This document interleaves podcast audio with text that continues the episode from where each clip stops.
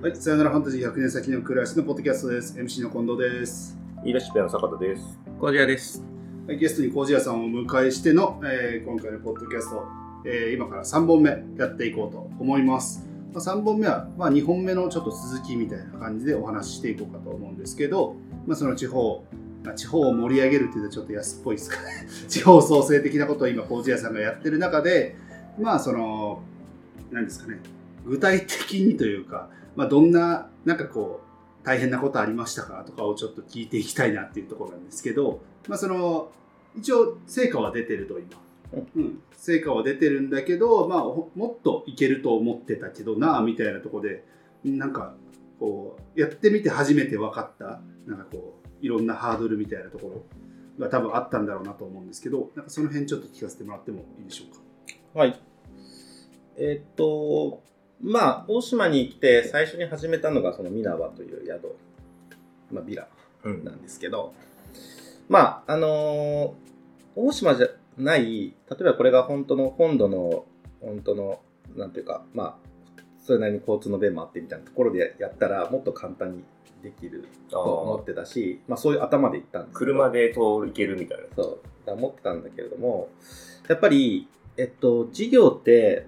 その人物金がまあいるんだけれども、一番重要なのは人で、要するに仲間がいないと何もできないうん。のが、やっぱり地方の一番の重要ポイント。で、自分一人じゃ何もできない。うん。うん。当然、外物だし、うん一人で行って孤立した状態で何か、あの、なんかじゃあ、あの、料理を作ってくれってくれって言っても、いや、お前のとこ嫌だって言われたらおしまいっていうね。金を積んでも嫌だと。うん、結局人なんですよ。で、まあ本当に大島はまあもちろんさっき言ったように縁もゆかりもない場所で行ったので、えー、とまずそこの最初の仲間づくりみたいなところから、まあ、スタートだったんですけど、まあ、あのーまあ、なんていうかな。今日、えっ、とね、具体的な話でいくと、なんか分かりやすいのは、あのーミナを始めた時にビビラだかホホテルだかホテルだ。か宿泊施設だから清掃業務って必ず発生するじゃないですか、で、まあ、僕らの感覚で言ったらそのあれ、まあ、1泊10万円とかを取る宿の清掃のレベルってこれぐらいだよねみたいなのが、うん。まあ、なんとなくわかると思うんだけれど、えっと、最初、えっと、始めた時にあのオフバスバスルームの横に清掃終わりましたって連絡あってバスルームの横にモップがボンと置いてあるんですようんあ、これ、これは、その、い多分入れ忘れたんだろうなと思って、あ、ちょっとこれ出てましたって聞いたら、あ、その方が掃除しやすいと思ってそう置いてましたって、まあ、言われたわけですよ。おおなるほどね。おそこからかと。うん。あ、なんか、やっぱりこれは、その、僕が想定している、その、業務、業務の期待値からはかなりかけ外れて、まあ、いて、で、まあ、その島、島の中での感覚としたらそれが正しいのかもしれないんだけれども、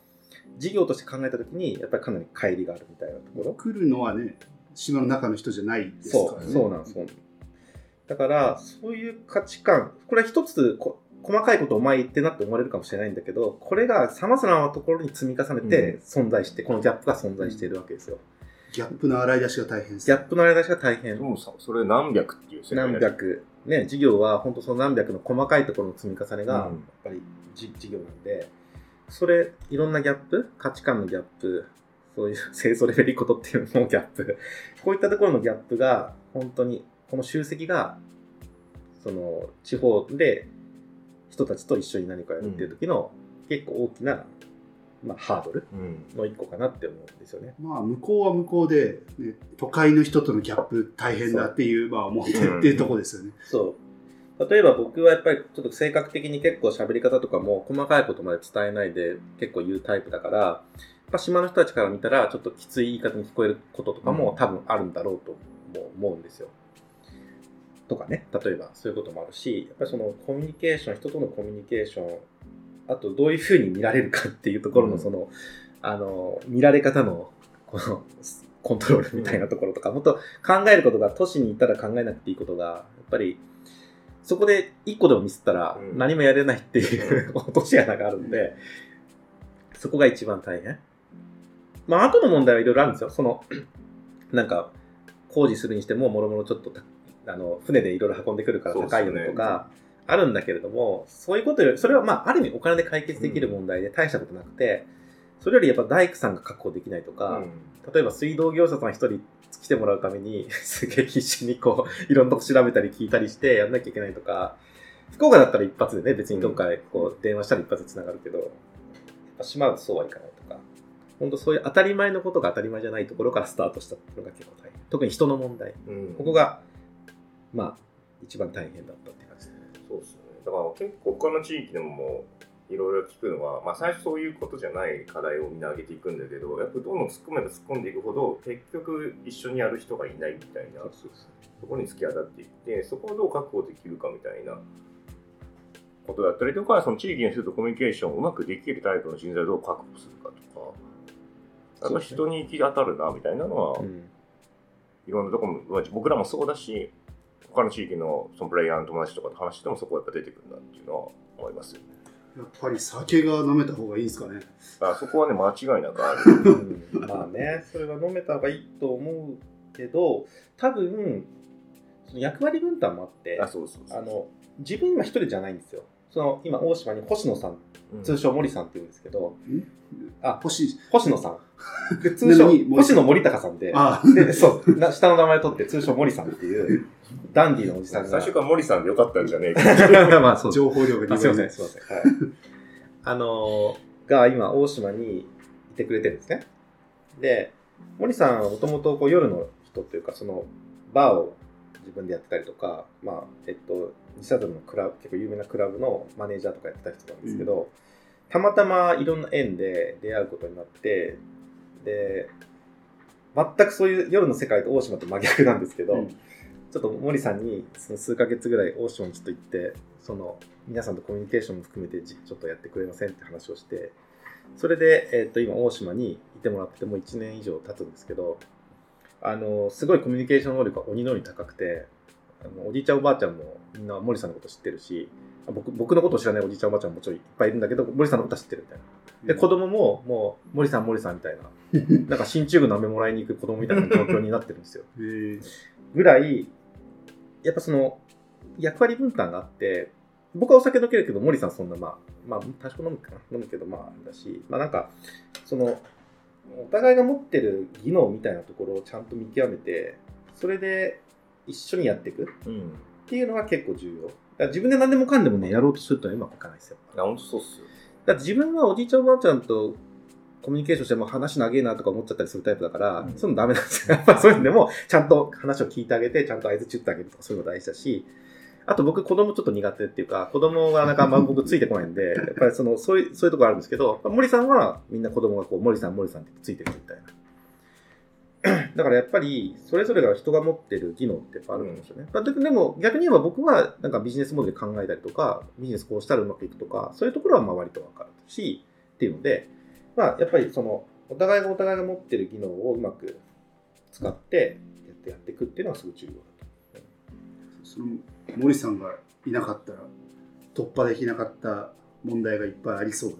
なある気がしますよね。あると思います。で今、そのうちのミナワって宿は、その口コミ、まあ、Google のビジネスプロフィールの口コミ26個入ってるんですけど、まあ、全部 5, 5個ついてるんですけど、うんこれね、ほとんど結構森さんについてる星なんですよ。あのホスピタリティがすごかったみたいな。うんうんで、なんか帰りにフェリー乗ったら最後まで手振ってくれたとか、えーまあ、森さんがいなかったら、その、なってなかったうん評価だったりするんですよね。あなんか今の話で人大事っていう話で言うとなんか東京とかのビジネスモデルとか IT 系とかって結構そのもうビジネスモデルとか仕組みで解決なんですけど、うんなんかもう俗なんか俗人的であることからもう離れれないのかなみたいな。確かに。でまあ別にそれが悪いことではないのかうん。みたいな。都会だとね、逆に俗人的なものをどうやってなくしていくかっていうか、そこで、まあ、交換可能性をどう高めるかっていう、まあ、人がどんどん増やしていく拡大路線になっていくから、誰でもできるようにどうシステム化していくかみたいなのが、まあ、大事、拡大するには大事なポイントだけど、田舎の場合はね、もうそういうこと言ってらんないっていうか、本当に、引き継げない。うん引き継げ、引き、どうだ、引き継げるのかな。いやでも多分そこまでスケールしないっていうのもあると思うんですよね。そうだよねうんそうなの。だからそこまでスケールしないから別に俗人的でいいっていう議論もあり得うんるし、俗人的じゃないとそもそもスタートできないみたいな。そうですね。なんかちょっと思ったんですけど、俗人的なところを引き継ぐって意外といけるかもって思って、今。その森さん、も森、森、森さん。森さん ちょっと、森さん が、ちょっと俺、離れるわと。でも、こいつマジ信頼してるやつで、俺の後継いでくれるかって言ったら、意外と引きつ、その信頼を引き継げるのではって今ちょっと思ったんですね。でも前情ですよね。まあでも全部はやっぱ無理だよね。うんだしうん、やっぱその最初はそれでなんか、それこそ下駄履かしてくれると思うけど、うんその後の行動がそれに伴ってなければ、うんやっぱその信頼貯金みたいなのがなくなってるし、えー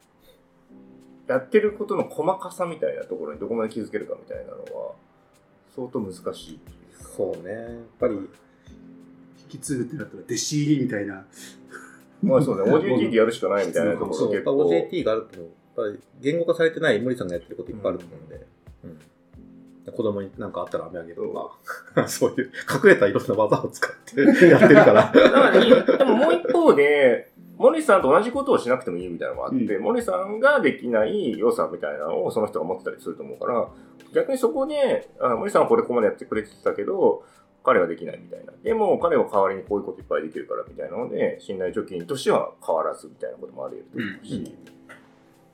そこはなんか、まあ人それぞれの良さをどう出していくのかなみたいなことと、うん。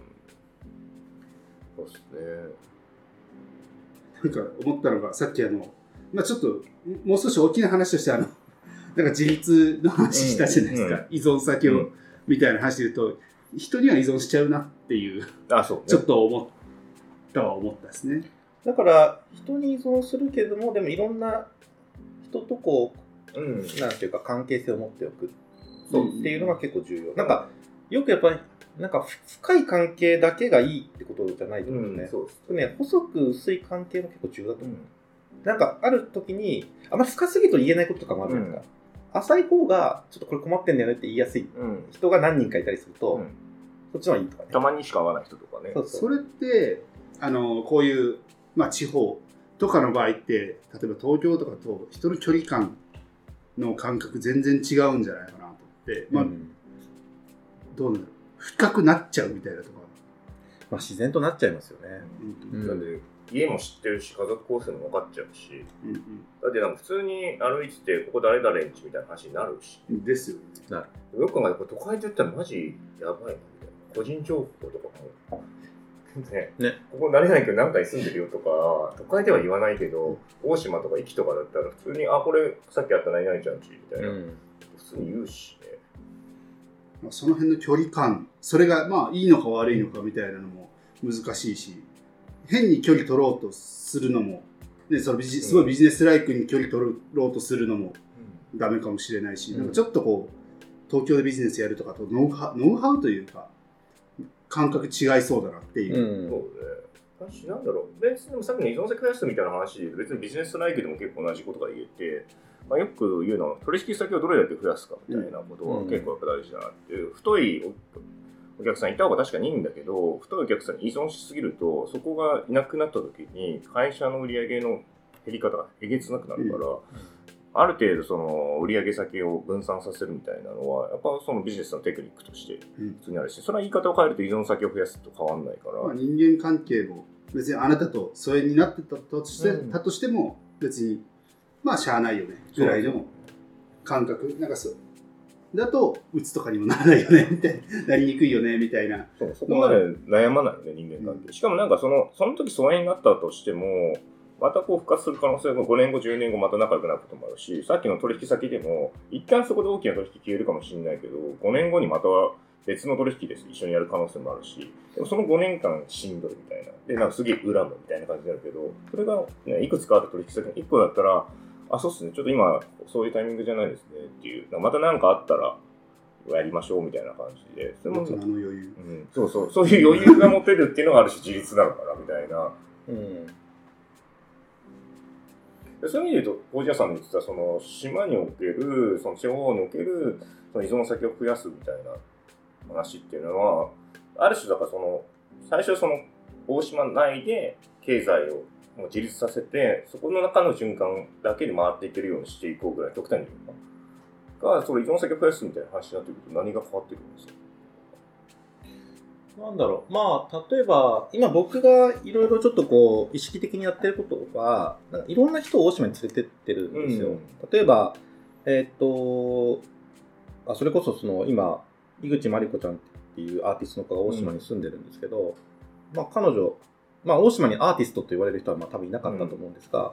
まあ外から、まあ、まあいろんな経緯で、まあ来てもらって、で、すごい気に入って入ってくれたりして、で、彼女がまあ入ってくれたことによって、なんか新しいこう、動きが出てきてるみたいなことがあったりとか、あとやっぱりいろんな外部のデザイナーさんとか、あとミュージシャンの人とか、まあなんていうか、大島とあんま関係なかったような人たちに僕が PR して、招待するんで来てくださいみたいなことをすごいやってて、で、彼らは彼らで来て、あ、じゃあ今度このイベントでやりたいですとか、まあここでなんか会社のうんなんかイベントで使いたいですみたいな、こう、コミュニケーションが発生したりするみたいな。なんか今までこう接続してなかった人たちに接続していくみたいなことが結構重要なんじゃないかっていうのをすごい思ってるんですよ。でそれが今今のその依存先を増やすみたいな話にちょっとつながってくるかもしれないなとか。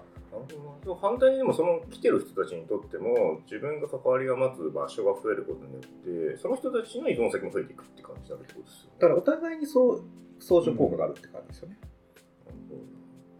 その辺って結構実はクロスともリンクしてるなと思ってて、うんなんかその依存自立の依存先を増やすことだみたいな話は結構当初からしてて、うん特になんか一緒に始めた奈緒さんとかよく知ってたから、うん。でクロスっていうのもある種そのみんなの依存先の一つうん。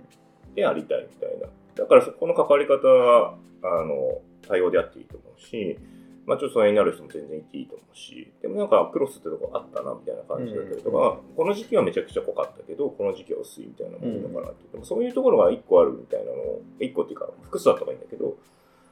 もう一つの一つとしてのなんかリアルな場みたいな、とかリアルなコミュニティみたいなのをなんか作るとどうなるのかなみたいなのもなんか100年先の昔の実験としてはあるかなみたいな。確かに。だから、なんか、ずっとね、濃い関係ばっかりでも疲れちゃうっていうかね、たまに薄い関係がいいっていうのもやっぱありますよね。僕は割とずっとそうしてきてる感じでもう当たり前になってる。別にこういう感じがないとは言わないけどなんかその何か一つ例えば、まあ、仕事コミュニティとか一つに絞ってる時期みたいなの人生でほとんどないんで割ともう当たり前。だかうんらそうなんか一つに絞られてる人を見るとなんかあんまこう共感できないっていうかそのななんでそんな悩んでんの？みたいな。いやそあそうね、話聞いてると、あそりゃそうかみたいな。まあね、それがなくなったらね、もう終わりだ終からね。わりですね。うん。ちょっと見えてるもんが違いすぎるってめっちゃ思ったりはしますね。なんだろうな。まあ、それこそ、ちょっと話しなくなってるけど、ね、あの、ブッシュマンって言われるアフリカの先住民族の人とかも、なんかこう、悪口として一つしか仕事がない人みたいな、ちょっと言い方違ったかもしれないけど、えー。いう言葉があって、うん。彼らは本当常に複数のものを持ってるっていう、だからやっぱ、自然の中にいると変化が大きいから、なんか一つのことを依存してるとマジで死んじゃうみたいなのがあるので、やっぱ一つのことに集中するっていうことはもうリスクだっていう。うん。いいろんなことをこうで食料を得れるようにしとくみたいなのがあの当然として考えてあるみたいで。えー。あそれあれですか？だからしもう魚振る込みみたいな。そうそう魚振る込みとかマジ水干上がったらどうすんのみたいな。世界そうね。で。うん。だから、まあ、これはよく言ってるんですけど、まあ、地域衰退の、まあ、問題としてもその産業のモノカルチャー化、うん。産業が細っていく、うん。まあまあ、なんか今大島だったら、まあ、漁業がねうん。基幹産業なんだけどやっぱり漁業も衰退していっているし例えばなんかわかんないですけど本当気候変動とか、うん。あと海の何らかの災害とかによって魚が取れなくなりましたって言ったらもう終わりなんですよ。うん。結構危ないんですよだから自然ってどうなのか分かんないから。だからなんていうか強みな強みではあるんだけれども、本当に果たしてそれが永続する強みなのかどうかって怪しいっていう、うん。でそれだったらやっぱり今のうちにいろんなこう、うん。依存先を増やしておくっていうのは地域の一つの生き残り戦略の重要な考えかもしれない。そうですよね。名古屋とかは危ないですかね？あとは危ないと思う。だから自動車産業この後どうなるかわかんないからねだからそういう意味ではね、なんか、やっぱその大島の中で観光業みたいな。観光業ってさある種、あの、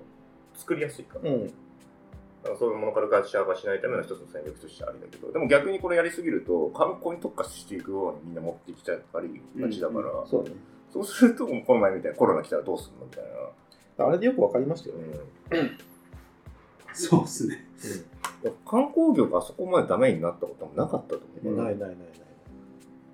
積んだ積んだってなったでしょうね、うん人によっては、だからそれをやっぱ何個か常に持っとくみたいなのはすごい大事。それは個人としても大事だし、地域としても大事だし。だから地域の強みをってよく言うけど、実はなんかやっぱ弱みに注目した方がいいのかなって思って、うんそこの弱みの部分をいろんなところに依存する。にことによって新しい価値を出していくみたいなところは、新しい、まあその地域創生の新しいこう見方っていうか、価値観の一個かなっていう感じの話。はいじゃあぼちぼちですかね、そうですね。はい。何かこう最後にささまだもう一本あるんですけどこのこの話題に関して小路屋さんの方から何かこう最後に一言言っておきたいこともしあったら言い切りました。大丈夫です。あ OK です 最後いいまとめだったな。はい、ありがとうございます。では、えー、とこれにて3本目の、えーポッドキャストを終了していこうと思います。ありがとうございました。ありがとうございます。